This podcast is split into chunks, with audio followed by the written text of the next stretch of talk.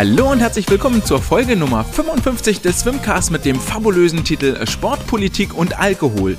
Die beiden Sachen haben nichts miteinander zu tun, aber ich habe etwas mit diesem Podcast zu tun. Mein Name ist André und wenn ihr mit mir reden möchtet, dann gerne über die E-Mail andre.swimcast.de, über Instagram, über Twitter oder über alle anderen Wege, wenn wir uns vielleicht mal persönlich in der Schwimmhalle über den Weg laufen. Schön, dass ihr wieder dabei seid und äh, apropos über den Weg laufen, ich möchte nochmal darauf hinweisen, am 3. Oktober habe ich die große Ehre bei der Coaches Klinik des SV NRW in Wuppertal in der Mittagspause mein Wissen an die dort anwesenden Trainer und Trainerinnen weiterzugeben. Kommt gerne vorbei, hört es euch an und dann könnt ihr in Live und in Farbe mich sehen und hören. Wir haben vielleicht noch danach viel Zeit, um uns auszutauschen.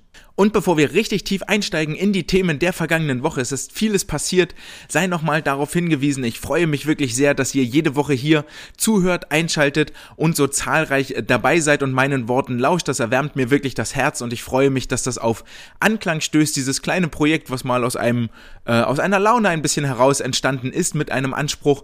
Wenn ihr euch das aber so gut gefällt, dass ihr sagt, Mensch, das ist richtig klasse, was ihr macht, ich freue mich jedes Mal, wenn eine neue Folge rauskommt und auf äh, Unterhaltung und auf äh, Input aus dem Schwimmen, aus der Schwimmwelt, dann könnt ihr auch eine Kleinigkeit in die virtuelle Badekappe werfen an äh, paypal.me slash swimcast damit ist die Battle-Runde auch vorbei und die zweite Sache, die ich noch loswerden möchte, gleich ganz zum Anfang, richtet sich äh, persönlicher Natur an euch und zwar wird es nächste Woche Dienstag vermutlich keine neue Folge geben, also am 28.09. habt ihr ein bisschen Ruhe vor mir und müsst euch ein bisschen in Verzicht üben, denn ich bin vom Sonntag bis zum Samstag in Urlaub und bin pünktlich zum äh, 3. Oktober, also am 2. Oktober können wir zurück und am 3. Oktober stehe ich dann bei den NRW-Meisterschaften in Wuppertal zur Fortbildung zur Verfügung und hoffe, dass dann auch am 5. Oktober die nächste reguläre Folge wieder online gehen kann. Damit war's das mit dem Vorgeplänkel und wir steigen direkt ein in die Themen der vergangenen Woche und was erwartet uns heute. Zum einen ähm, sei verwiesen auf den vergangenen Freitag und zwar gab es dort eine Interviewfolge mit Marius Kusch, ging so ungefähr 40 Minuten, hochinteressant, super unterhaltsam. Ähm, die ist mir leider bei Instagram tatsächlich zweimal weggestrikt worden. Warum, weiß ich nicht, wer dort da vielleicht den Post verpasst hat. Und äh, ich bin auch nicht dazu gekommen, das auf die Homepage hochzuladen. Dem sei das jetzt nochmal ans Herz gelegt.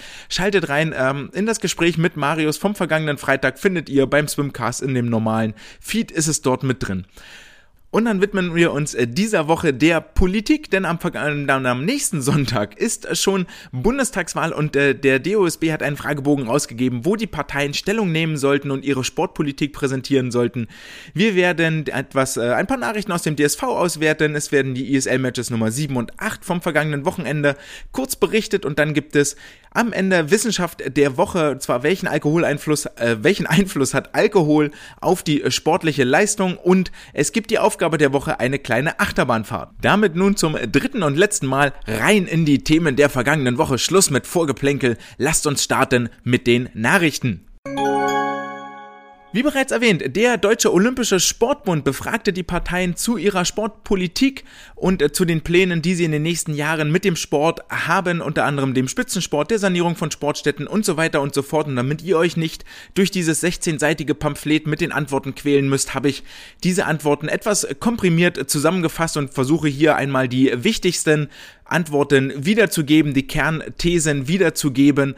Die Bundestagswahl ist ja nur noch eine Woche hin, nicht mal mehr noch ganz am kommenden Sonntag und an dieser Stelle auch dringend der Aufruf, geht hin, macht euer Kreuz, völlig egal bei welcher Partei, außer ihr wählt die AfD, dann könnt ihr auch direkt wieder abschalten. Macht euer Kreuz, wählt, habt Teil an diesem demokratischen Prozess. Alle Parteien, die aktuell im Bundestag sitzen, haben vom DOSB einen acht äh, Fragen umfassenden Fragenkatalog zu ihrer Sportpolitik äh, bekommen und hatten dann die Möglichkeit, dazu Stellung zu nehmen und ihre Antworten zurückzuschicken. Frage Nummer acht habe ich in der nachfolgenden Betrachtung ausgelassen, weil es dort vorrangig darum ging, in welchem Ressort die Sportpolitik verortet werden soll, also zum Beispiel im äh, Heimatministerium oder im Bundesministerium des Innen oder wie auch immer. Fand ich jetzt nicht so interessant, weil daraus für mich zumindest keine Wahlentscheidung gefallen ist. Viel interessanter ist natürlich, wie soll Spitzensport gefördert werden und so weiter und so fort. Das sollte hier im Vordergrund stehen. Wenn ihr noch keine Entscheidung getroffen habt oder noch etwas schwankt, dann hilft euch diese, diese kurzen Antworten jetzt hier hoffentlich dabei, euch in eine Richtung zu entscheiden und euch ja, für eine Partei euer Kreuzchen zu setzen. Ich weiß nicht, ob die AfD, die aktuell im Bundestag sitzt, überhaupt den Fragebogen bekommen hat oder ob sie nicht geantwortet hat. Schlussendlich taucht sie in den Antworten nicht auf. Das ist auch äh, gar nicht schlimm, denn sowieso sollte diese Faschistenpartei nicht gewählt werden. Und damit steigen wir ein in Frage Nummer eins. Äh, die befasst sich damit, dass im Moment ein Sanierungsstau in Höhe von 35 Milliarden Euro für die Sportstätten vorliegt und die Frage an die Parteien, äh, die hier erging, war folgende, wie dieser bis 2025, also bis zur nächsten Bundestagswahl gelöst werden soll. Und die CDU-CSU-Fraktion gab hier zwar eine sehr ausführliche Antwort, aber keine, die wirklich auf die Frage geantwortet hat. Sie betont lediglich, dass sie sich am bereits beschlossenen goldenen Plan orientieren möchte. Goldener Plan bezeichnet das Investitionspaket für Sportstätten, das in der vergangenen Legislaturperiode verabschiedet wurde.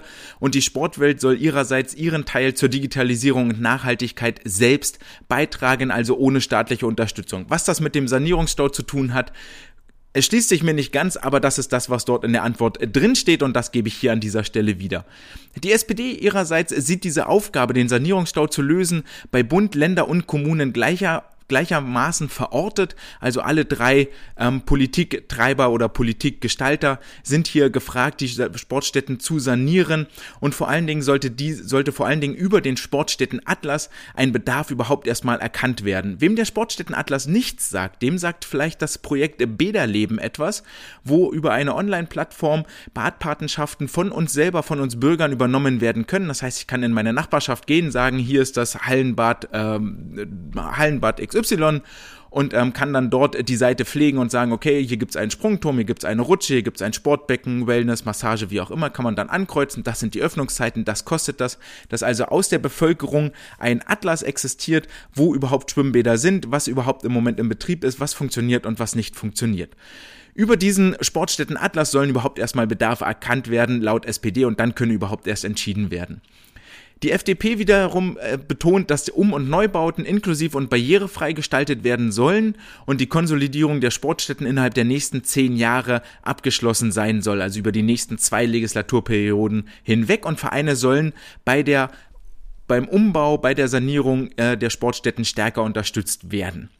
Die Grünen-Fraktion ihrerseits hat einen Entwicklungsplan Sport für zehn Jahre vorliegen, wo der Schwerpunkt ganz klar auf den Schwimmstätten und der Schwimmfähigkeit liegt. Das steht hier explizit so drin, bei den anderen Parteien nicht. Dort fallen die Schwimmhallen hier noch unter die Begriff Sportstätten, wohingegen die Grünen explizit Schwimmstätten und Schwimmfähigkeiten betonen. Der Sanierungsschwerpunkt soll erwartungsgemäß auf der energetischen Sanierung und klimaneutralen Sanierung liegen. Barrierefrei bessere Möglichkeiten im öffentlichen Raum sollen ebenfalls geschaffen werden, also mehr Radwege, mehr Fußwege, mehr Spielstraßen, mehr Spielmöglichkeiten. Und die linken Fraktion möchte bei eine barrierefreie und ökologische Sanierung der Sportstätten haben und hat dafür bereits im Juni 2020 einen Antrag eingereicht, um 10 Milliarden Euro für die Sanierung inklusive vereinseigener Sportstätten den Vereinen zur Verfügung zu stellen. Dieser Plan wurde von der Koalition dann abgelehnt. Frage Nummer zwei.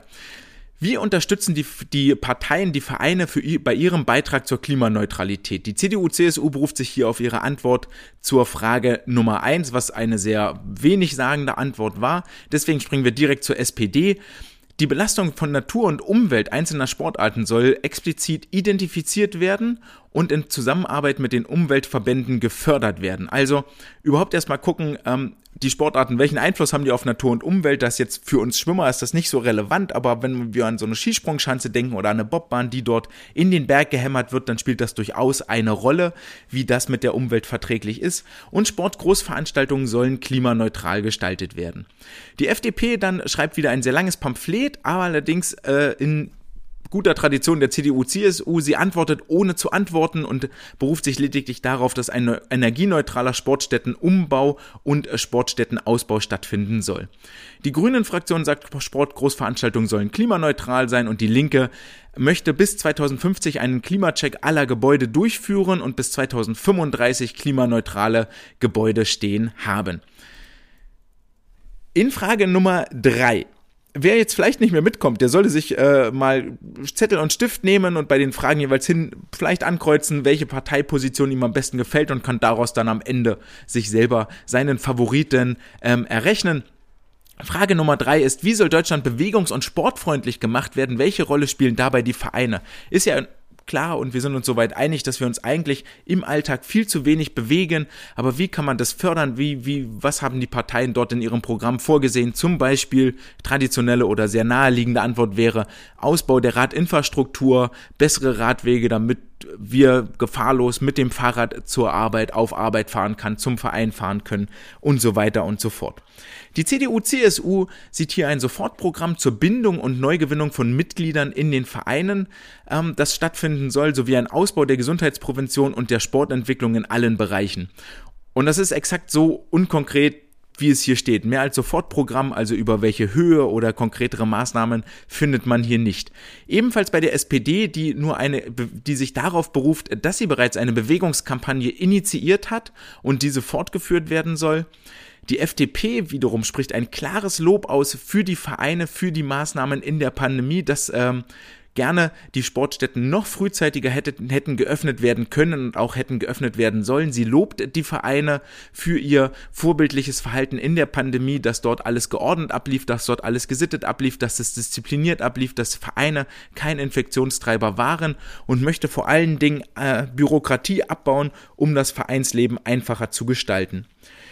Die Grünen-Fraktion möchte, dass das Angebot an Kindergärten und Schulen für den Sport ausgebaut werden soll. Es soll extra Geld für die Kooperation von Vereinen und Schulen bereitgestellt werden und es soll Geld an Vereine und Verbände für Kampagnen gegen Bewegungsmangel fließen. Also, dass der DOSB, dass der, der DSV, dass die Triathlon Union, wie sie alle heißen, wirklich Plakatkampagnen machen können, dort Möglichkeiten haben, gegen den äh, Leute in ihren Verein zu ziehen und darauf aufmerksam zu machen, ey, bewegt euch mehr bei uns, ist auch schön.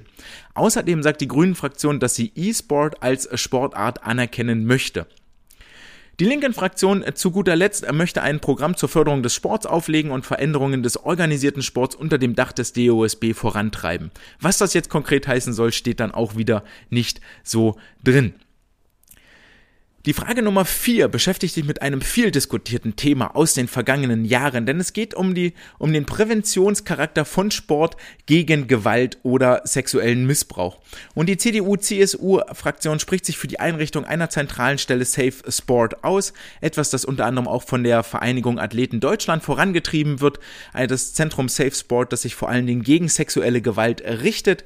Außerdem sollen Programme gegen Diskriminierung und Rassismus aufgelegt werden und die sich für Inklusion Inklusion einsetzen. Bestehende Programme sollen hier fortgesetzt und gestärkt werden. Die SPD möchte jegliche Gewalt bekämpfen, physisch, psychisch, sexuell und äh, auch die, dieser Kampf gegen Gewalt, also nicht nur körperliche Gewalt, sondern auch ne, Mobbingopfer oder, oder sexueller Missbrauch, sollen Bestandteil der Trainerausbildung werden. Für mich eigentlich ein sehr wichtiger Punkt, dass hier vor allen Dingen die Trainer ihrer Verantwortung gerecht werden können und auch ein Handwerkszeug an die Hand kriegen, mit dem sie da dagegen vorgehen können. Außerdem möchten sie eine zentrale Stelle einrichten gegen Gewalt, nämlich Safe Sport. Die FDP äh, richtet von einer ein spricht nur von einer Einrichtung, einer Anlaufstelle gegen Gewalt und Missbrauch, nimmt das Zentrum Safe Sport hier nicht in den Mund, wo vermutlich sehr bewusst nicht in den Mund, sondern sie stellen sich dort etwas anderes vor, als bereits schon bereits äh, im Safe Sport Zentrum diskutiert wurde. Die Grünen möchten auch die äh, zentrale Stelle Safe Sport einrichten. Also wir können uns schon eigentlich darauf einrichten, da wird etwas passieren, es wird etwas kommen für eine Stelle gegen sexuelle Gewalt, die unabhängig ist von den Dachverbänden, sowie möchten die Grünen sozialpädagogische Fanprojekte im Profisport fördern. Also ähm, Fanclubs, Fankulturen in den Fußball, Basketball, Handballvereinen fördern, unterstützen, dass die ihrem ähm, Bevölkerungs-, ihrem Sozialcharakter gerecht werden und darüber auch Leute inkludieren. Die Linke möchte eine Prüfung einer zentralen Stelle Safe, Safe Sport. Also sie reden nicht von der Einrichtung, sondern davon, dass es überhaupt erstmal geprüft werden soll. In der Frage Nummer 5 auch hier finde ich eine sehr wichtige Frage, mit der wir uns viel, viel mehr in, in Zukunft auseinandersetzen müssen. Es gibt wohl im Moment acht Millionen Ehrenamtliche, die sich im Sport engagieren. Und wir alle kennen das aus unserer Vereinserfahrung. Diese Zahl wird kleiner und kleiner. Immer mehr, immer mehr Aufgaben bleiben auf immer weniger Personen hängen. Und wie möchten die Parteien der Bundestagswahl denn bessere Rahmenbedingungen schaffen, um mehr ehrenamtliches Engagement im Sport zu fördern? Und hier lobt sich die CDU-CSU-Fraktion zuallererst mal für die Erfolge aus der vergangenen Legislaturperiode, dass zum Beispiel die steuerfreie Übungsleiterpauschale von 2400 auf 300 Euro angehoben wurde, dass die Ehrenamtspauschale von 720 auf 840 Euro erhöht wurde und dass die Umsatzgrenze, bis zu der ein Verein als gemeinnützig gilt, von 10.000 auf 45.000 Euro angehoben worden ist. Was aber in Zukunft für bessere Rahmenbedingungen kommen sollen, das beantworten sie nicht. Die SPD möchte Bürokratie abbauen und Verfahren vereinfachen. Okay, immer ein guter Punkt. Die FDP gibt gar keine Antwort auf diese Frage. Die Grünen möchten ebenfalls Bürokratie abbauen und geben hier als Antwort den identischen Text wie zu Frage 3 wie zu Frage 3, was für mich dann nicht so ganz klar ist, ob das hier ein Copy- und Paste-Fehler ist oder ob sie tatsächlich den, die gleiche Antwort geben wie in Frage 3. Die linken Fraktion möchte einen freiwilligen Pass schaffen und das ist für mich eigentlich ein sehr, sehr, sehr interessantes äh, Konstrukt. Und zwar soll dieser freiwilligen Pass Vergünstigungen und äh, zur Nutzung von Freizeit-, Kultur- und Bildungseinrichtungen ermöglichen, dass man ne, günstiger ins Museum kann oder günstiger zu Sportveranstaltungen, zum Teil vielleicht sogar kostenlos. Außerdem soll im Bundestag ein Hauptausschuss geschaffen werden zum Thema bürgerschaftliches Engagement. Damit sind wir bei der vorletzten Frage angekommen und zwar, welche Potenziale der Sport für die gesamten oder wie die Vereine die Potenziale des Sports für die gesamtgesellschaftlichen Aufgaben nutzen möchten. Gesamtgesellschaftliche Aufgaben ist jetzt ein sehr, sehr weittragender, ein sehr, sehr ausladender Begriff. Die CDU-CSU-Fraktion gibt hier die gleiche Antwort wie zu Frage 1, also Orientierung am goldenen Plan. Die Sportwelt soll ihren Teil zur Digitalisierung und Nachhaltigkeit selbst beitragen. Die SPD ihrerseits möchte Sport als Staatsziel im Grundgesetz verankern und hat das schon versucht in den vergangenen Koalitionsverhandlungen mit äh, in, das, in den Koalitionsvertrag zu schreiben, konnte war allerdings wegen CDU, CSU nicht möglich, die sich dort explizit dagegen ausgesprochen und gewehrt haben.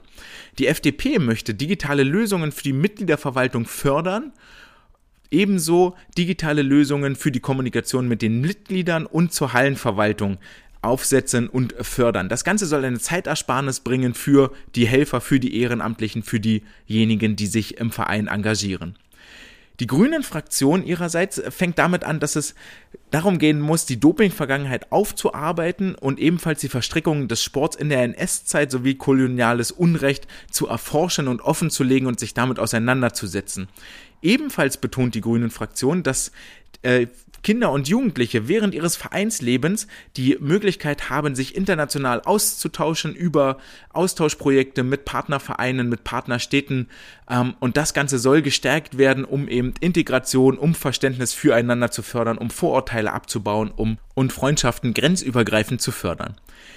Die linken Fraktion sagt, dass der Sport eine Vorbildfunktion hat und diesen wahrnehmen soll durch einen modernen Ausbau, also durch klimaneutrale Gebäude, durch digitale Mitgliederverwaltung und so weiter und so fort. Also der Sport soll vorweggehen und die Gesellschaft dann mitziehen, weil alle, die sich im Sport engagieren, sehen dann die Vorteile und übertragen das dann möglicherweise in ihr Privat- oder in ihr Arbeitsleben.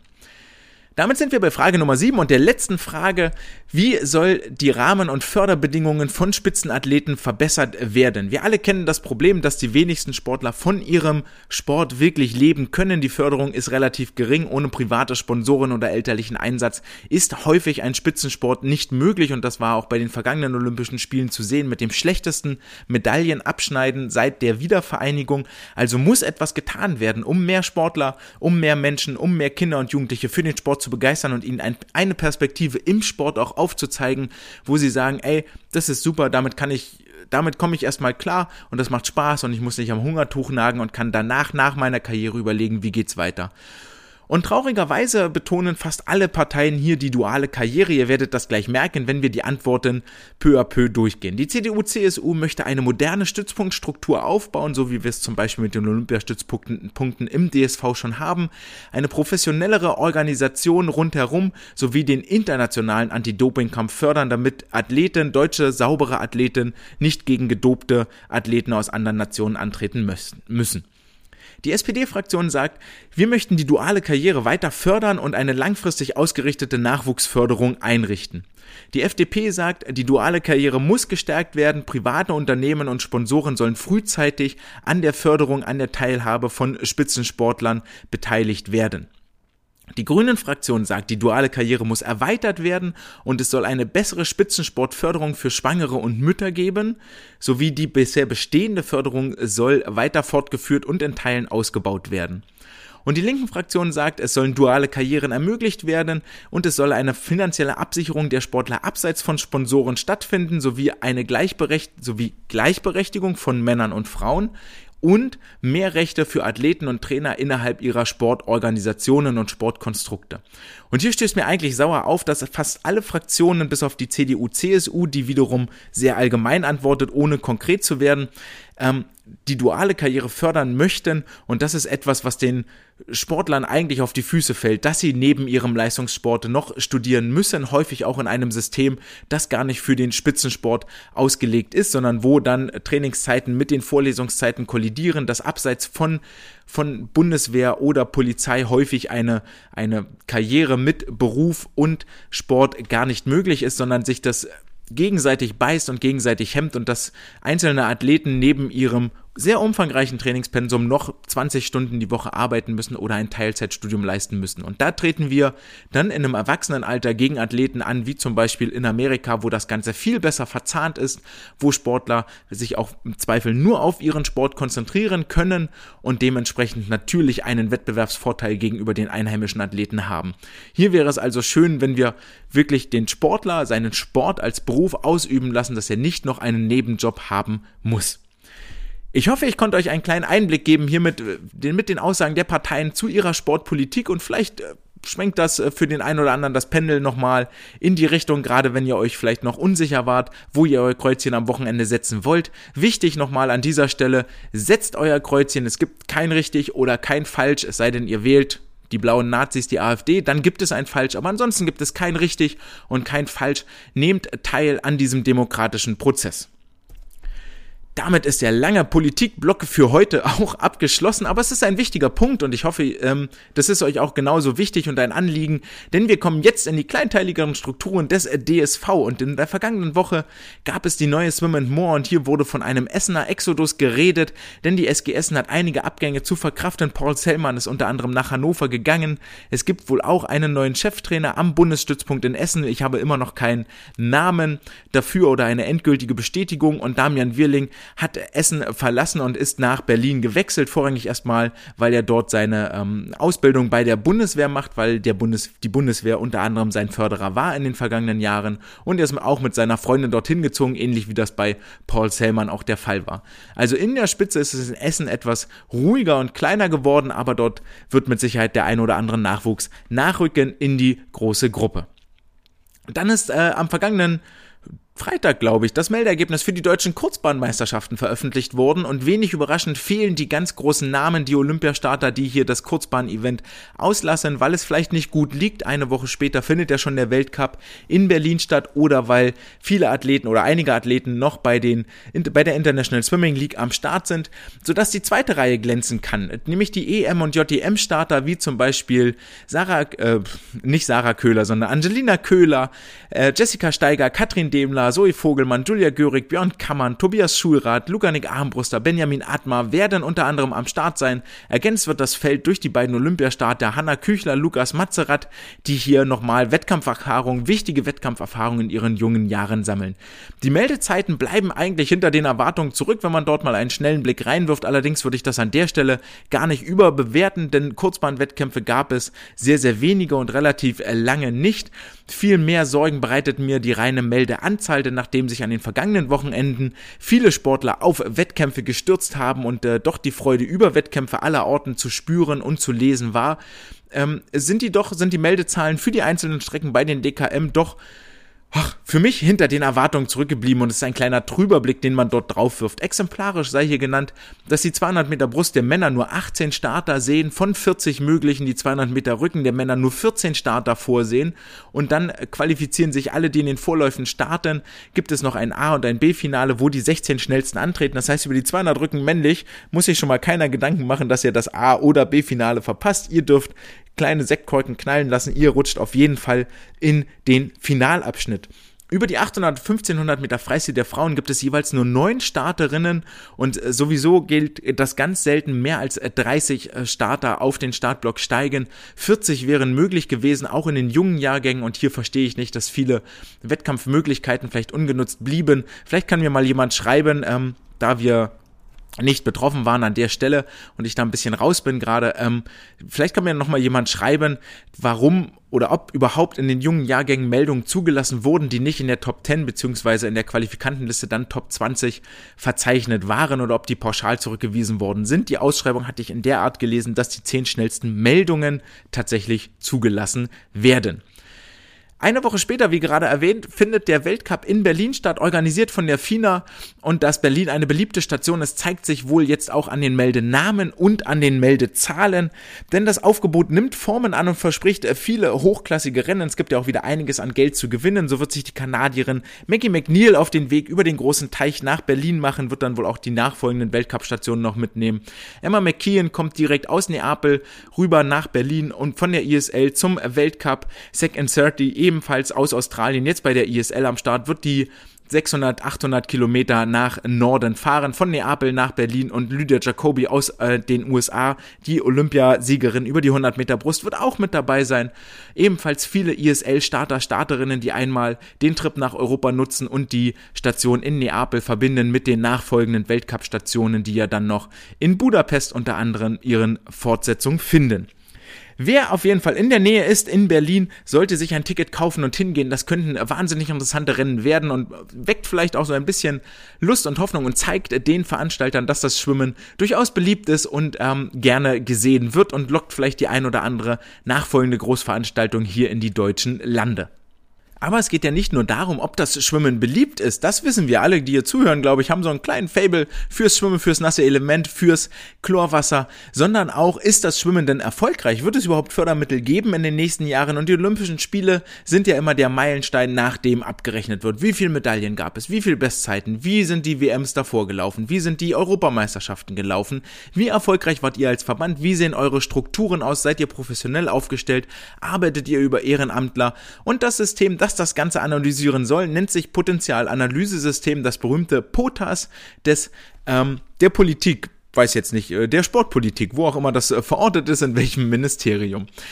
Und äh, die, die POTAS-Kommission hat jetzt die ersten Zwischenergebnisse ihres äh, Potenzial, ihrer Potenzialanalyse veröffentlicht und der DSV ist hier auf dem zehnten Platz von insgesamt 26 Verbänden gelandet. Hurra! Wir sind nicht in der unteren Hälfte, sondern in der oberen Hälfte angesiedelt und haben unter anderem äh, so namhafte Verbände wie den Deutschen Handballbund hinter uns gelassen, den Verband, äh, den Deutschen Judo-Bund, den Deutschen Badmintonverband, den Deutschen Tennisbund und den Bund Deutscher Radfahrer und so weiter und so fort hinter uns gelassen, die alle in diesem Potenzialanalysesystem unter uns gerankt werden. Und das hat durchaus, ist dieses System, ist ja, darf ja massiv kritisiert werden und steht viel, viel ähm, auch zu Recht vermutlich in der Kritik, denn unter anderem ist auch der Deutsche Ruderverband hinter dem DSV gelandet, nämlich auf Platz äh, 18, wenn ich das hier richtig sehe.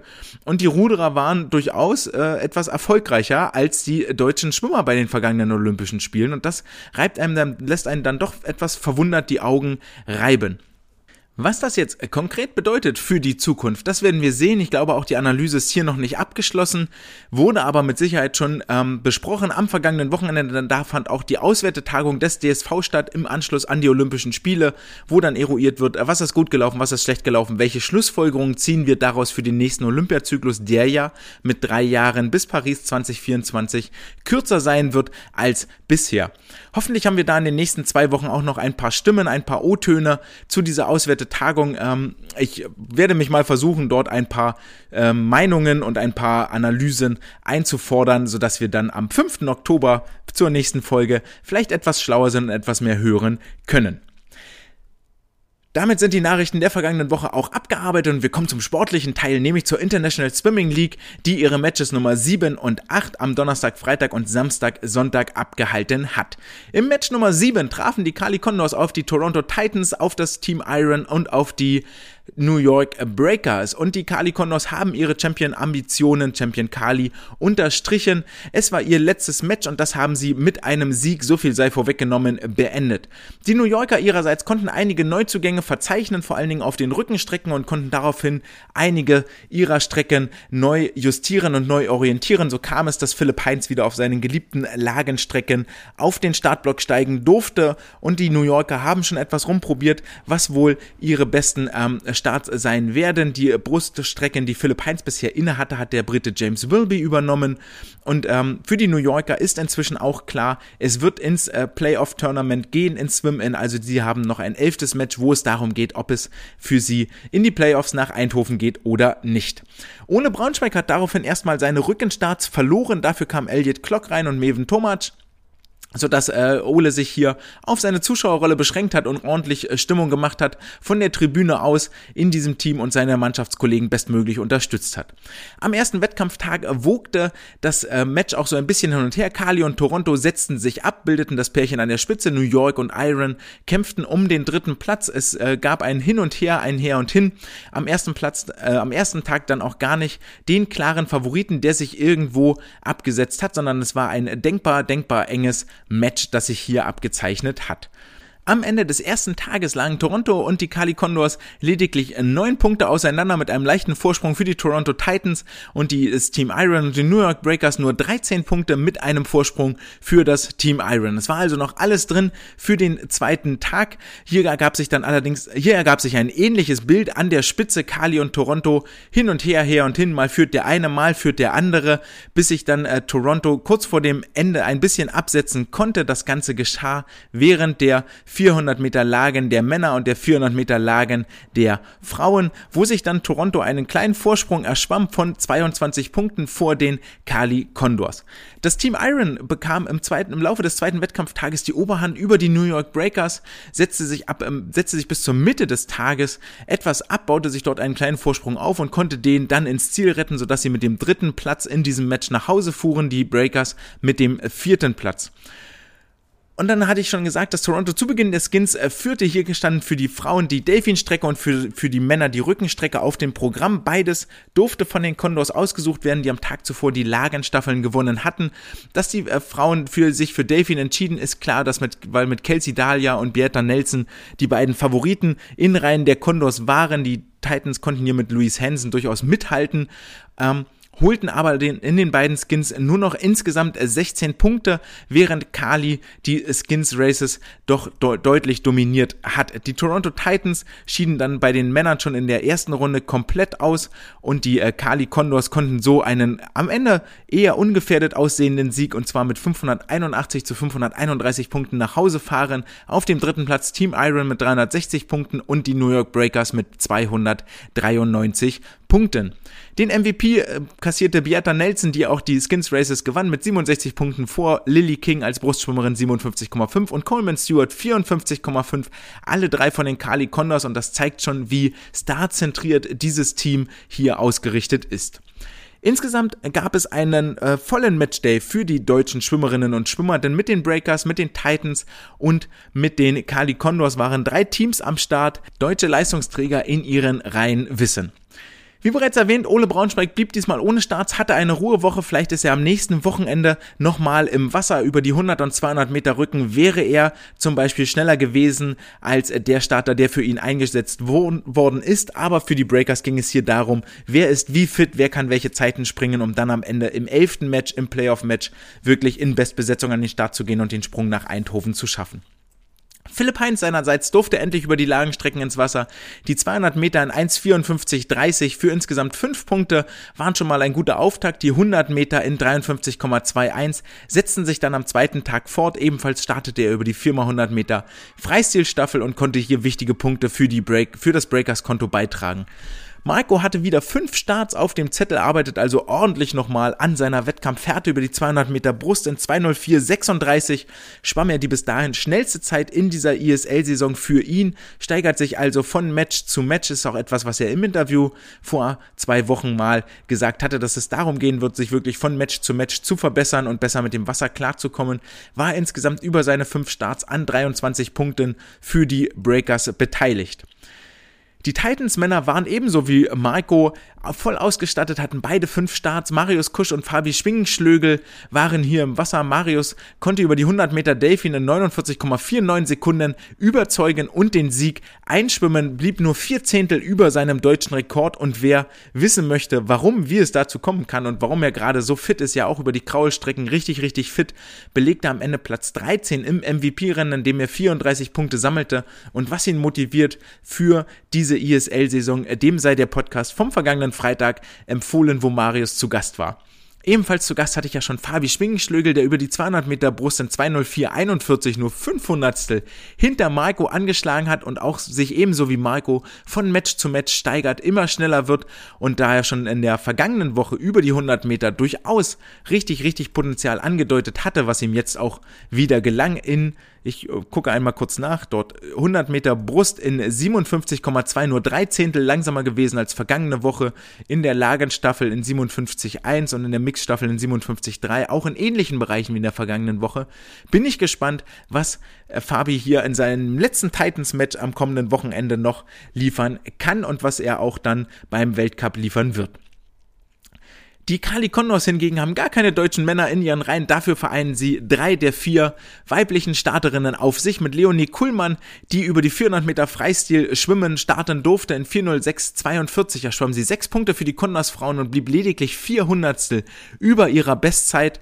Ähm, sicherlich ein sehr, sehr schöner und versöhnlicher Abschluss für die Condors. Marie Petruschka ihrerseits äh, fand Einsatz in der 4x100 Freistilstaffel und in der 4x100 Lagenstaffel zweimal über die Kraulstrecken in 53,6 6,4 und 53,35 Sekunden legte auch sie sehr, sehr gute Zeiten hin und äh, schwamm damit in einem ähnlichen Bereich wie in, den, wie in der vergangenen Woche oder auch in der Woche davor.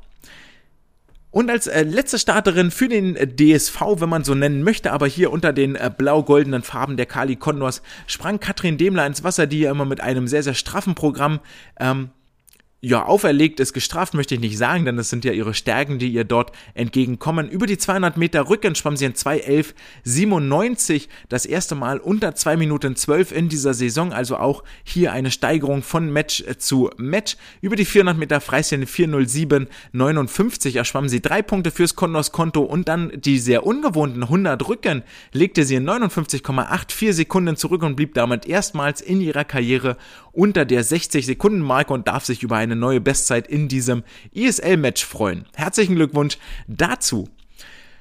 Und am Freitag war das siebte Match zu Ende und wir kommen damit zum achten Match, das das Energy Standard Team, das verstärkte Energy Standard Team antreten sah gegen das Team aus London, aus LA und aus äh, Tokio.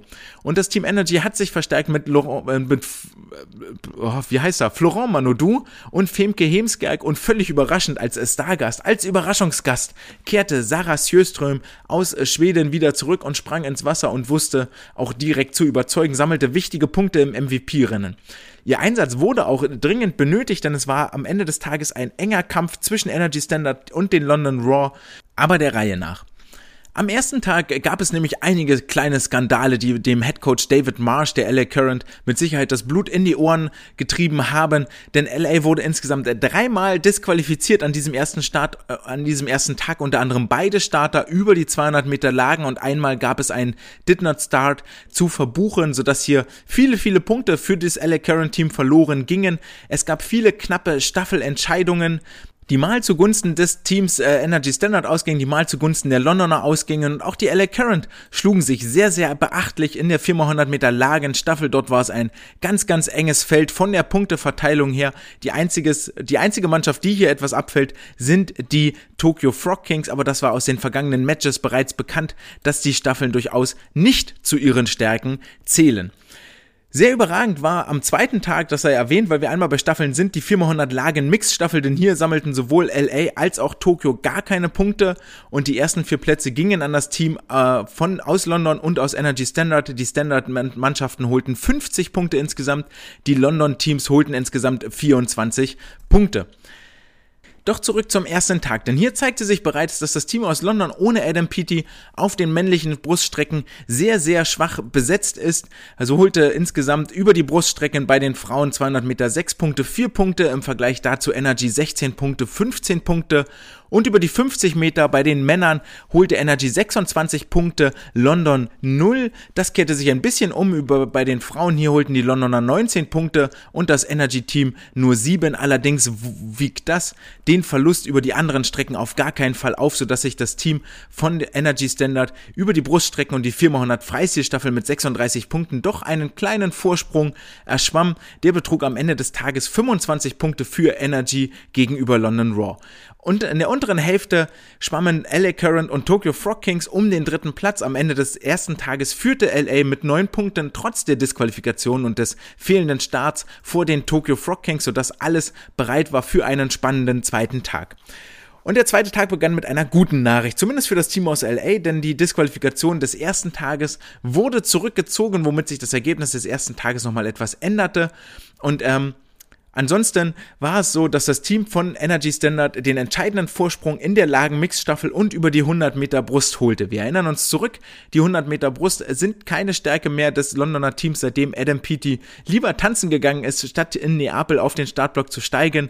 Über die 4x100 Lagen Energy 50 Punkte, London 24, 26 Punkte Rückstand und über die 50, äh, über die 100 Meter Brust holt Energy 25 Punkte und das Team aus London 0 Punkte. Also sie verlieren nur an den beiden Wettbewerben Wettbewerben insgesamt 51 Punkte Rückstand auf äh, Energy.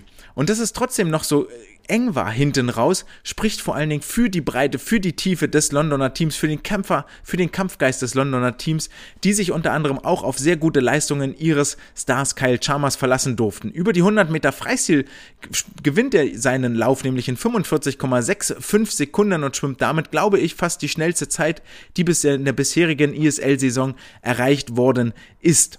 Die Londoner verzichteten außerdem am zweiten Tag auf Minna Atherton, eine wichtige Rückenschwimmerin, und das sollte sich noch rächen in den Skins Races. Denn die erste, denn die Frauen Skins Races waren über Rücken ausgeschrieben und hier starteten Kira Toussaint und Emma McKean für das Team aus London. Emma McKean, die nun wirklich keine Rückenschwimmerin ist, sondern über die Tauchphasen überzeugen sollte. Der Schuss ging nach unten los. Sie schied in der ersten Runde bereits aus, während Kira Toussaint die erste Runde gewann, allerdings so viel investierte, dass sie in der zweiten Runde ausschied und gar nicht mehr weiter kam. Damit standen sich im Finale die beiden Starterinnen des LA Current Teams und von Energy Standard gegenüber Marie-Sophie Harvey und Ingrid Wilm. Ingrid Wilm sagt uns was, die den kanadischen Rekord über die 100 Meter Rücken nochmal verbessert hat im dritten Match, das dritte Mal den äh, kanadischen Rekord verbessert, also die absolute Favoritin über die 50 Meter Rücken und wollte London noch eine Chance haben, so kannst du bloß hoffen, dass Ingrid Wilm für LA so viel Vorsprung gegen Marie-Sophie Harvey rausschwimmt, dass sie gejackpottet wird und gar keine Punkte holt. Und so gelang, so kam es auch, dass Ingrid Wilm 21 Punkte fürs LA-Team sammelte, ähm, die Energy Crew keinen Punkt mehr sammelte und wir in die Männerskins mit einem Vorsprung von 21 Punkten für Energy gingen und äh, dieses Team von LA mit 8 Punkten gegenüber den Tokyo Frog Kings führte. Allerdings war dann sowohl für das Team aus London als auch für Energy Standard in den Männerskins in der zweiten Runde Schluss. Keine, keiner von beiden konnte einen Delfin-Schwimmer im Finale der besten zwei äh, platzieren. Das war Tom Shields vorbehalten und einem Starter der Tokyo Frog Kings. Tom Shields gewann das Duell dann auch, sicherte sich 14 Punkte für seine Mannschaft und damit auch den dritten Platz für die LA Current. Sodass das Match wie folgt ausging. Energy Standard gewinnt mit 507 Punkten die London Raw auf Platz 2 486,5, LA 395 Punkte Punkte und Tokio wird schon wieder Vierter, denkbar knapp nach einem engen Rennen mit 379 Punkten. Allerdings muss man hier dazu sagen, dass durchaus Yu Yohashi und Daya Seto nicht in der Topform waren, wie sie das in der vergangenen Woche waren und wir können uns wohl darauf verlassen, dass am äh, kommenden Wochenende nochmal hier deutliche Leistungssteigerungen erfolgen werden. Aus deutscher Sicht war nur Christian Diener in diesem achten Match am Start, der allerdings für richtig, richtig Furore sorgte, denn er gewann die 200 Meter Rücken in einer Minute 50-14 vor dem Olympiasieger über die gleiche Strecke Evgeny Rilov und zeigte sich hier schon am ersten Tag in sehr, sehr dominanter Form, wurde noch eingesetzt auch in der Freistilstaffel, schwamm hier in 47,24 Sekunden als vierter Schwimmer seine Staffel ins Ziel.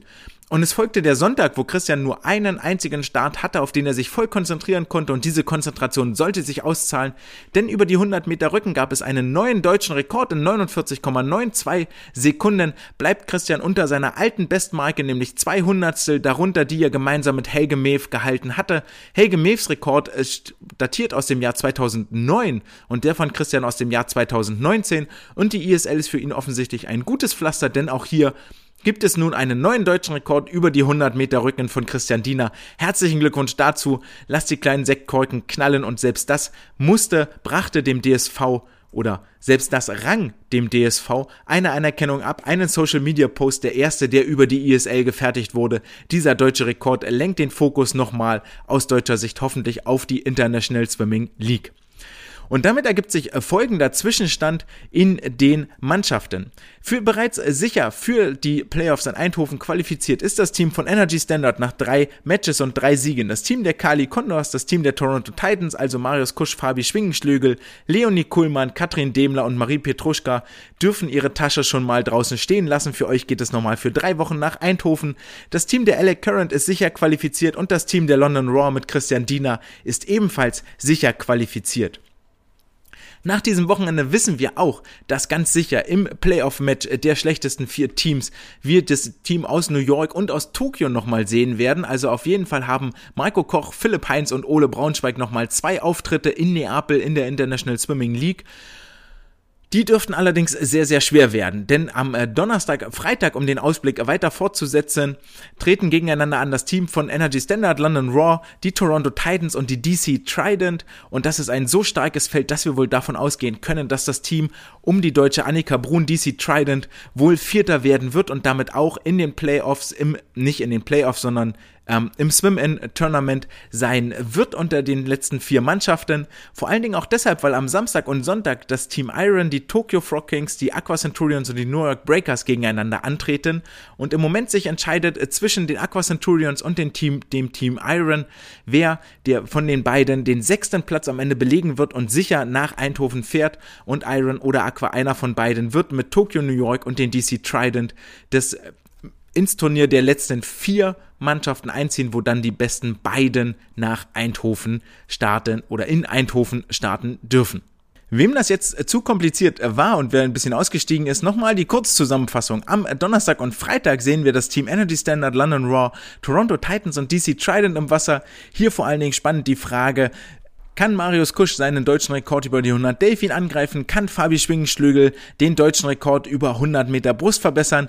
In welcher Form befindet sich Annika Brun für die DC Trident und kann Christian Diener nochmal so ein fabulöses Rennen über die Rückenstrecken hinlegen? Am Samstag und Sonntag dann sehen wir das Team Iron, die Tokyo Frog Kings, Aqua Centurions und die New York Breakers. Die New York Breakers mit drei deutschen Startern dabei. Kann, Marcos, äh, kann Marco Koch weiterhin seine, seine Brust, seine ansteigende Form unterstreichen? Wie schlägt sich Philipp Heinz über die Bruststrecken und kriegt Ole Braunschweig den ein oder anderen Start über die Rückenstrecken nochmal ins Wasser? Und dann am kommenden Mittwoch und Donnerstag, also jetzt in einer Woche Mittwoch und Donnerstag, werden wir im Play-In-Tournament, im Swim-In-Tournament für die Playoffs in Eindhoven sehen. Die New York Breakers mit Marco, Ole und Philipp. Die Tokyo Frog Kings ganz sicher. Die DC Trident sehr, sehr sicher mit Annika Brun. Und dann entweder das Team aus Iron oder das Team von Aqua, die italienischen ähm, Gastgeber quasi. Ich unterstelle jetzt mal, dass es den drei Herren der New York Breakers gar nicht so ungelegen kommt, dass sie noch ein paar Tage länger in Neapel bleiben dürfen, denn das Leben dort soll ja sehr schön sein mit äh, Pizza, mit Ausflügen nach Capri, nach Pompeji ähm, mit Bootsausflügen, mit Strandbesuchen, mit Eisessen, mit Kaffee, mit Kaffee trinken. Gerade Philipp Heinz, der großer Kaffeeliebhaber und es dürfte sich dort in Italien pudelwohl fühlen. Ebenfalls ist Italien bekannt für guten Wein und welchen Einfluss Alkoholeinfluss auf die Leistung haben kann. Also sprich, wenn der ISL-Starter am Abend vielleicht etwas zu tief den guten italienischen Wein gekostet hat, dann können wir jetzt mal gleich wissenschaftlich uns angucken, welchen Einfluss wird das wohl auf seine Leistung am nächsten Tag haben. Damit kommen wir zur Wissenschaft der Woche. Und die beschäftigt sich mit einem Paper, das am 5.7.2021 veröffentlicht wurde von einer britischen Forschergruppe rund um Shaw, die den Effect of Previous Day Alcohol Ingestion on Muscle Function and Performance of Severe Intensity Exercise. Auf Deutsch das Ganze, welchen Einfluss hat Alkoholkonsum am Vorabend auf die Muskelfunktion und die Leistung bei hoch anstrengenden Übungen? Worum geht es hier bei Alkohol? Wissen wir alle, ist ja Volksdroge Nummer eins, auch wenn ich das jetzt etwas spaßig verkauft habe. So ganz spaßig ist es nicht und wann immer wir uns abends ja gesellschaftlich zusammenfinden, steht meistens irgendwo eine Kiste Bier rum, wird eine Flasche Wein aufgemacht, wird der Sekt geköpft, gibt's einen kleinen Schnaps als Verdauer. Und dieses, dieser ganze Habitus macht natürlich auch vor Sportlern und Sportlerinnen nicht alt. Und vielleicht kann man sich so ganz grob sagen, Sportler sind ja schon sehr diszipliniert, was ihr Leben angeht und äh, gerade Profisportler verzichten auf viel und wissen, was dahinter steht, um körperliche Spitzenleistung zu bringen. Vielleicht kann man so ganz pauschal über den Daumen gepeilt sagen, je mehr Spitzensport, desto weniger Alkohol. Es mag da das ein oder andere Gegenbeispiel geben, den Spitzensportler, der trotzdem gut feiern kann und seine Leistung bringt. Es gibt da auch dieses schöne Sprichwort, ein Sportler ist, wer raucht und trinkt und trotzdem seine Leistung bringt, aber das mag beileibe nicht der Regelfall sein.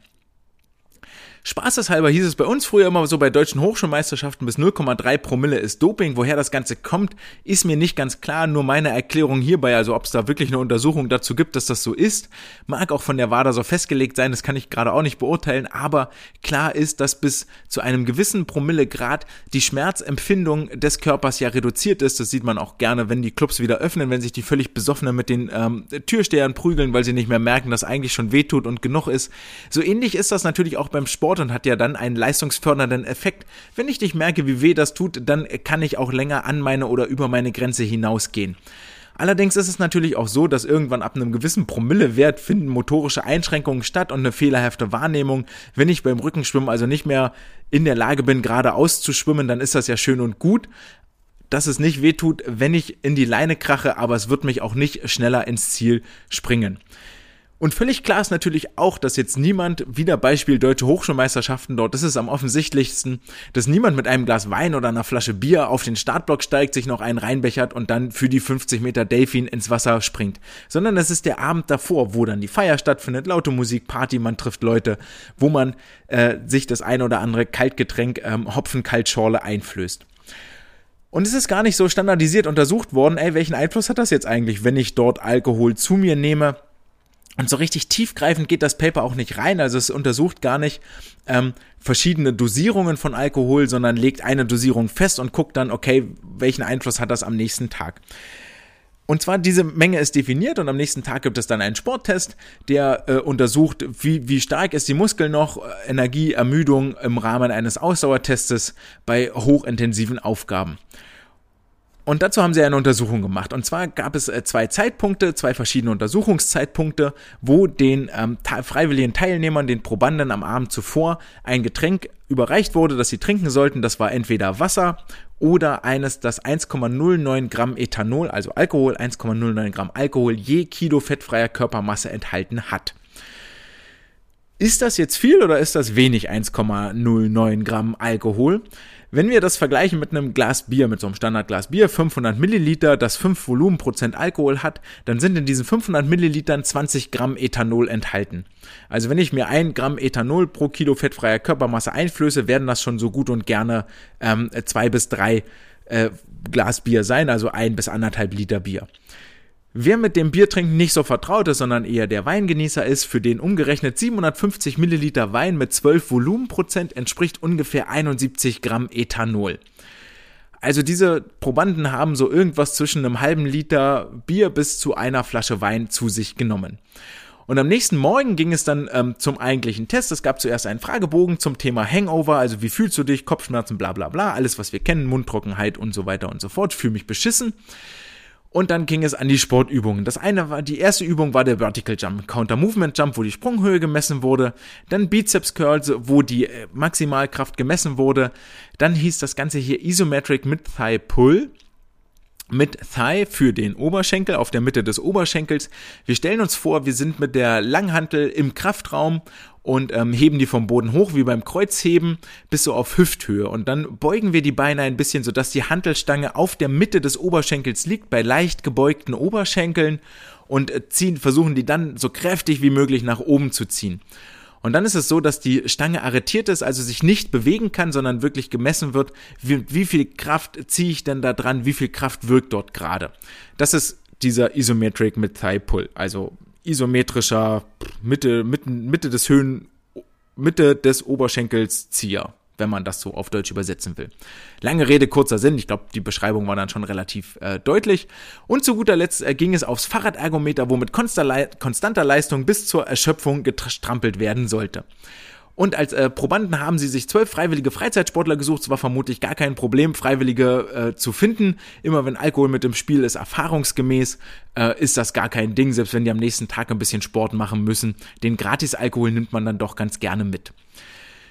Und als Ergebnis, das war relativ eindeutig, zumindest was das Fahrradergometer angeht, denn die Gruppe, die am Vorabend Alkohol bekommen hat, hat insgesamt 181 Sekunden auf diesem Fahrradergometer durchgehalten. Die Placebo-Gruppe, die bloß einen Schluck Wasser bekommen hat, hat 203 Sekunden durchgehalten, also insgesamt 22 Sekunden länger, war also deutlich später ermüdet und konnte die Leistung länger erbringen das ist schon erstmal etwas, was wir mitnehmen können aus dieser Studie, dass wir unseren Sportlern sagen, ey, alles, was 100 Meter aufwärts ist, solltest du wirklich keinen Alkohol trinken vorher. Das hat echten Einfluss auf deine Leistungsfähigkeit. In den anderen Tests, die wirklich reine Krafttests waren, interessanterweise gab es gar keinen Unterschied. Beim Counter Movement Jump sprang die Alkoholgruppe mittel 50 cm hoch, die nicht alkoholisierte Gruppe 49 cm. Bei diesem Oberschenkelziehen ähm, erreichte die Alkoholgruppe 2138 Newton und die ähm, nicht alkoholisierte, die Wassergruppe 2161 Newton. Und bei den Bizeps Curls erreichte die ähm, Alkoholgruppe 35 Newton als Maximalkraft und die Wassergruppe 34 Newton als Maximalkraft. Und daraus lernen wir also, Alkohol am Vortag macht uns definitiv weniger leistungsfähig, auch wenn sich das in den äh, Maximalkraftparametern so erstmal nicht zeigt. Etwas wissenschaftlicher ausgedrückt hat der Alkohol durchaus einen Einfluss auf die aerobe Energiegewinnung, die ist nämlich bei weitem nicht mehr so gut und so effizient und die anaerobe Kapazität ist auch nicht mehr so gut, so effizient, also die Wiederherstellung von Energieträgern über den anaeroben Stoffwechsel. Nehmt das mit für eure Sportler, wenn gerade die Abiturienten kommen oder die 16-Jährigen auf ihre erste Party gehen. Macht den vielleicht nochmal klar mit diesem Paper von Shaw. Äh, hier, denkt drüber nach, morgen ist Quali-Wettkampf, mach's nicht so dolle. Wenn denen das sowieso nicht schon von vornherein klar ist. Damit gehen wir über zur letzten äh, Kategorie, nämlich zur Aufgabe der Woche und wir fahren ein bisschen Achterbahn. Der ganze Spaß heißt hier auf Englisch Backstroke Roller Coaster, aber das muss ja nicht nur aufs Rückenschwimmen begrenzt sein, sondern kann auch aufs äh, Kraulschwimmen angewendet werden und auch die Brustschwimmer werden an diesem Set mit Sicherheit ihre Freude finden. Es geht hoch und runter in den Streckenlängen und in den Tempos. Das Ganze hat etwas Struktur und ich versuche das hier einmal zu erklären, bevor ihr das nächste Woche auf den äh, oder im Laufe der Woche auf den Social Media Kanälen nochmal grafisch aufbereitet findet. Wir beginnen mit einmal 50 Meter Rückenschwimmen auf 50 Sekunden. Dann kommen einmal 100 Meter Rücken auf 1,40, einmal 150 Rücken auf 2 Minuten 30. Also die Basis sind 50 Sekunden, ihr merkt das schon. Und dann geht's das Ganze wieder runter. Wir schwimmen nochmal 150 Meter, diesmal aber schneller als in der Runde davor, die 150 Meter. Dann schwimmen wir einmal 100 Meter, wieder schneller als die 100 Meter in der Runde davor und einmal 50 Meter wieder schneller als in der Runde davor. Und dann kommen wir zum letzten, zur letzten Runde. Wir beginnen mit 50 Meter auf 50 Sekunden und schwimmen nochmal schneller als in dem Versuch davor. Dann kommen 100 Meter nochmal schneller als in dem Versuch davor. Nochmal 150 Meter wieder schneller als in dem Versuch davor, sodass wir die Aufgabe wirklich beenden mit 150 Metern richtig, richtig schnelles Schwimmen. Insgesamt sind das 900 Meter, die dann wohl spätestens in der letzten Runde sehr anstrengend und sehr intensiv werden, aber vielleicht so eine gute Schulung fürs Tempogefühl sind, auch zum Saisonanfang mal eingebaut werden kann. Nehmt dann immer so Kleinigkeiten mit dazu, achtet darauf, wie viel Züge ihr macht, macht wegen mir immer gleich viel Züge pro Bahn und versucht trotzdem schneller zu schwimmen. Wäre zum Beispiel so eine nette Seitenaufgabe, wenn die Sportler das mit ähm, kopfmäßig mit den Zeiten schon sehr, sehr gut hinkriegen. Das war's dann auch für diese Woche. Nochmal seid dran erinnert, in der nächsten Woche werdet ihr wohl auf meine Stimme verzichten müssen. Es sei denn, es passiert noch was völlig Unvorhergesehenes in den nächsten Tagen, aber davon gehe ich nicht aus denn äh, ich bin im Urlaub, das heißt, wir hören uns erst am 5. Oktober wieder, dann vielleicht nochmal mit ein paar Ö-Tönen vom Weltcup, von den DKM, von der, äh, vom ISL-Finale. Wenn ihr Ergebnisse von der ISL haben wollt, folgt gerne live auf isl.global, dort könnt ihr euch die Matches auch angucken. Absolute Empfehlung, sehr, sehr gute Unterhaltung, glaube ich, habe ich in den letzten Wochen deutlich gemacht. Ansonsten versuche ich euch über die Social-Media-Kanäle bei mir, über den Swimcast auf dem Laufenden zu halten. Ansonsten habt ihr heute eine Achterbahnfahrt für eure Sportler mit an die Hand bekommen. Ich habe euch zu Beginn der Episode die sportpolitischen Programme der verschiedenen Bundestagsparteien vorgestellt und konnte vielleicht bei der Entscheidungsfindung helfen, wo ihr euer Kreuzchen am Sonntag setzen möchtet.